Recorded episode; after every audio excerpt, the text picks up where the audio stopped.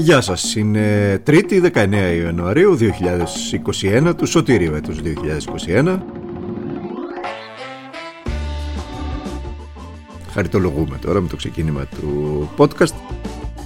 Επειδή το 2021 αλλά και το 2020 είναι γνωστό σε όλους πλέον ότι θα σημαδευτεί από τον SARS-CoV-2 και τις προσπάθειες παγκοσμίως να μετριαστεί η διασπορά του ιού αυτού που ενέσκυψε ξαφνικά στη ζωή μας στις αρχές του προηγούμενου έτους. Είμαι ο Δημήτρης Χατζηνικόλας και ακούτε ένα ακόμη podcast την καθημερινή μας πλέον συνήθεια του Τμήματος Πολιτικών Ειδήσεων του ντοκουμέντου. Καταγράφοντας την σημερινή επικαιρότητα, αν κάποιος έχει αυτή τη διάθεση και την υπομονή να καταγράψει την επικαιρότητα μέσα από την ελληνική τηλεόραση, θα πέσει για πολλωστή φορά στον καταδήλωση του Πάσχοντα από λογοδιάρια Υπουργού Ανάπτυξης τον κύριο Άδωνη Γεωργιάδη.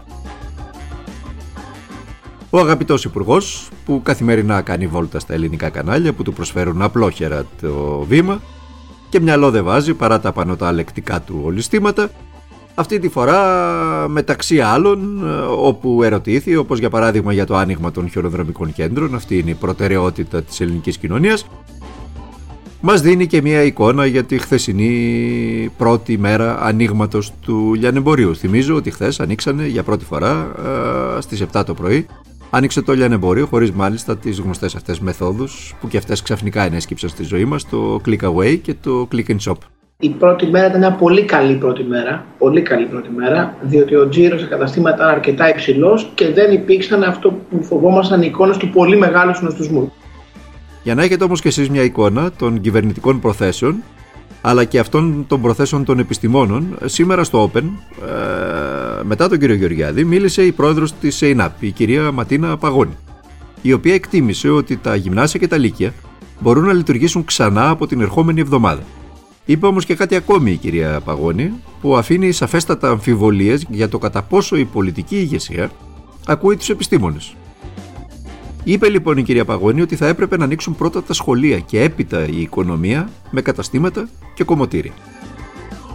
Η καρδιά όμως του προβλήματος, εξηγούμαστε, δεν βρίσκεται κατά τη γνώμη μας στον, στο ανοιγό κλείσιμο της αγοράς ή στο ανοιγό κλείσιμο των σχολείων. Η καρδιά του προβλήματος και η επίλυση του βρίσκεται στους γρήγορους εμβολιασμούς. Είναι χαρακτηριστικό ότι μέχρι σήμερα έχουν φτάσει στην χώρα μας λόγω των προβλημάτων στην εφοδιαστική ή παρασκευαστική αλυσίδα, δεν είναι απολύτως σαφές ακόμα αυτό, της ε, Pfizer, της αμερικανικής ε, εταιρείας, 372.243 δόσεις εμβολίων. Αυτά λένε τα στοιχεία που δίνει η κυβέρνηση στην ε, δημοσιότητα. Παρά όμως την αδυναμία της Αμερικάνικης φαρμακευτικής να προμοθεύσει τη χώρα με τα εμβόλια που η ίδια είχε ανακοινώσει στην Ελλάδα, Μέχρι τώρα έχουν γίνει μόνο 84.639 εμβολιασμοί. Με απλά ελληνικά προκύπτει ότι σχεδόν 200.000 δόσεις εμβολίων παραμένουν αχρησιμοποιητά στα ψυγεία. Και το ερώτημα είναι γιατί. Αν συνδυάσει δε κανείς την είδηση με το γεγονός ότι ε, ανακοινώθηκαν εμβολιασμοί, ότι οι εμβολιασμοί πρέπει να γίνονται και στα νοσοκομεία, η κυρία Παγώνη μάλιστα παραδέχτηκε σήμερα ότι το πρόβλημα βρίσκεται στην υποστελέχωση των κέντρων υγείας ανά την επικράτεια. Προκύπτει ότι στο τόσο σοβαρό αυτό θέμα, που μπορεί να δώσει μια μόνιμη λύση στο πρόβλημα, περισσεύει η προχειρότητα. Το σίγουρο είναι ότι η κοινωνία έχει κουραστεί να παίζει το ρόλο του ρελέ για να ανοιγοκλίνει κάθε φορά που η πανδημία επιστρέφει. Η πολιτεία πρέπει να ρίξει όλο το βάρος στον ταχύτατο εμβολιασμό των πολιτών και είναι το λιγότερο απαράδεκτο να ανακοινώνονται προσλήψεις εκτός ΑΣΕΠ λόγω πανδημίας ακόμη και από την περιφέρεια Αττικής είναι ένα θέμα που ανέδειξε χθες και αποκάλυψε χθες στο ντοκουμέντο news.gr ή οι προσλήψεις ειδικών σωμάτων της ε, αστυνομίας και να καθυστερούν οι εμβολιασμοί λόγω υποστελέχωσης των εμβολιαστικών κέντρων. Από σήμερα ξεκίνησε και η διαδικασία των δηλώσεων για το πενιχρό αυτό εισόδημα των 534 ευρώ μηνιαίως για όσους έχουν βγει σε αναστολή συμβάσεως εργασίας για το μήνα Ιανουάριο η οποία θα διαρκέσει βέβαια ως τις 31 Ιανουαρίου. Άντε τώρα να ζήσεις και να πληρώσεις υποχρεώσεις και να αντεπεξέλθεις στα χρεώδη με 531 ευρώ.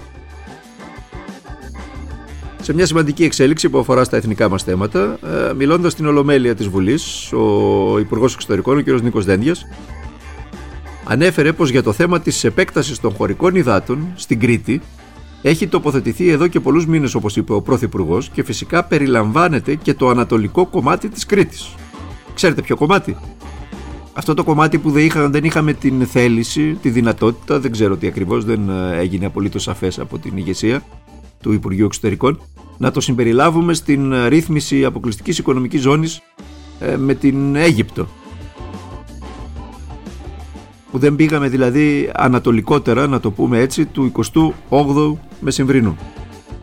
Είπε όμως ο κύριος Δένδιας, όταν γίνει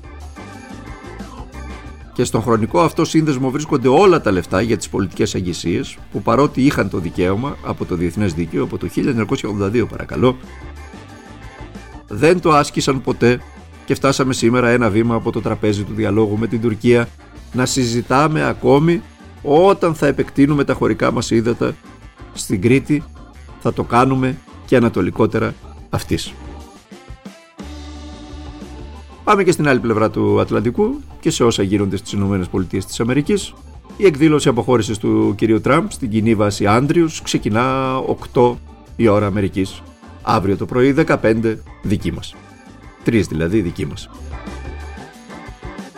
Ο Λευκός Οίκος έστειλε τις σχετικές προσκλήσεις. Οι επισκέπτες μπορούν να φέρουν έως και άλλα 5 άτομα στην εκδήλωση. Πρέπει να φορούν μάσκες και να φτάσουν μεταξύ 6 και 7 και 4 π.μ. Αυτά γράφει τουλάχιστον το Bloomberg, το οποίο λέει ότι είδε μία από τις προσκλήσεις. Πάντως, τα τελευταία λεφτά που θα είναι ακόμη πλανητάρχης ο κ. Τραμπ, θα χρησιμοποιήσει το γνωστό Air Force One. Έχει το δικαίωμα να το κάνει. Έχει το δικαίωμα να χρησιμοποιήσει το προεδρικό αεροσκάφος μέχρι τη μία το μεσημέρι της ε, Τετάρτης, αύριο δηλαδή. Θα το χρησιμοποιήσει για να μεταβεί στη νέα του κατοικία, στο θέρετρό του, στο Mare Lago, που βρίσκεται στη Φλόριντα θα είναι ο μόνος πρόεδρος που παραπέμφθηκε δύο φορές στην ιστορία των ΗΠΑ και ο μοναδικός πρόεδρος στην σύγχρονη ιστορία του κράτους του που δεν θα παραβρεθεί στην ορκομοσία του διαδόχου του. Μαυζή φυσικά θυμίζω με τον δικό μας Αντώνη Σαμαρά πως γνωστόν δεν παρέδωσε το Μαξίμου στον εκλεγόμενο τότε πρωθυπουργό Αλέξη Τσίπρα. Έτσι, για πρώτη φορά στην ιστορία των Ηνωμένων Πολιτειών της Αμερικής δεν θα γίνει καθιερωμένη δεξίωση για τη μεταβίβαση της εξουσίας.